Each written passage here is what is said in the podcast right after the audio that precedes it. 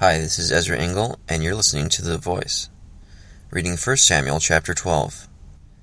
Samuel said to all Israel, I have listened to everything you said to me, and have set a king over you. Now you have a king as your leader. As for me, I am old and gray, and my sons are here with you. I have been your leader from my youth until this day. Here I stand. Testify against me in the presence of the Lord and his anointed Whose ox have I taken? Whose donkey have I taken?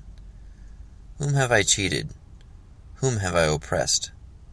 From, those ha- from whose hand have I accepted a bribe to make me shut my eyes? If I have done any of these, I will make it right.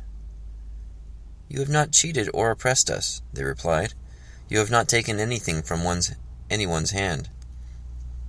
Samuel said to them, The Lord is witness against you and also his anointed is witness this day, that you have not found anything in my hand. He is witness, they said. Then Samuel said to the people, It is the Lord who anointed Moses and Aaron, and brought your forefathers up out of Egypt. Now then, stand here, because I am going to confront you with evidence before the Lord, as to all the righteous acts performed by the Lord, for you and your fathers. After Jacob entered Egypt, they cried to the Lord for help. And the Lord sent Moses and Aaron, who brought your forefathers out of Egypt, and settled them in this place. But they forgot the Lord their God, so he sold them into the hand of Sisera, the commander of the army of Hazor, and into hands of the Philistines and the king of Moab, who fought against them. They cried out to the Lord, and said, We have sinned. We have forsaken the Lord, and served the Baals and the Ashtoreths. But now deliver us from the hands of your enemies, and we will serve you. Then the Lord sent Jerubbaal, Barak, Jephthah, and Samuel, and he delivered you from the hands of your enemies on every side, so that you lived securely.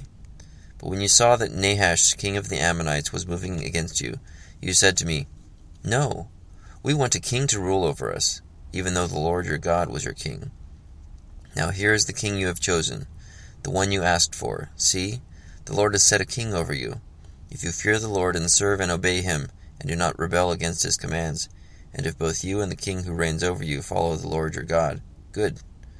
But if you do not obey the Lord, and if you rebel against his commands, his hand will be against you, as it was against your fathers. Now then, stand still, and see this great thing the Lord is about to do before your eyes. Is not wheat harvest now?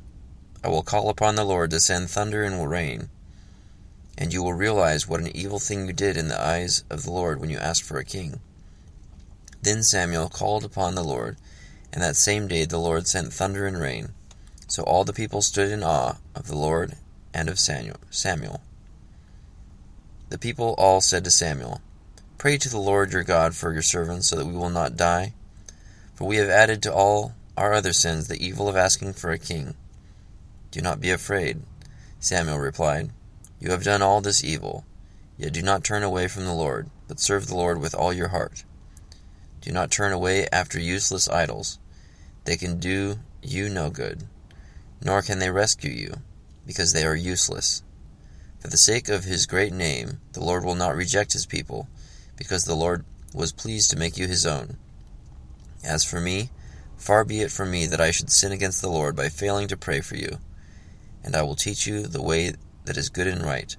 But be sure to fear the Lord and serve him faithfully with all your heart. Consider what great things he has done for you. Yet if you persist in doing evil, both you and your king will be swept away. 1 Samuel chapter 12. So Samuel just wants to make an account, uh, just kind of a self audit of um, whether or not he's wronged anyone, because he wants to make things right he's getting old and he's coming to the end of his life, reflecting on his life, and just wants to make sure that all of his uh, ducks are in a row, so to speak. And uh, reminding the people that it was a sin for them to ask for a king because God, God was their king, and still is. And so, in some ways, asking, asking for a king is asking for something else to trust in, uh, sort of a like a rival god. And the people are afraid um, thinking that maybe they're going to be um, killed or wiped out. But God's still going to go with them. But having a king won't make their lives any easier. Thanks for listening to The Voice.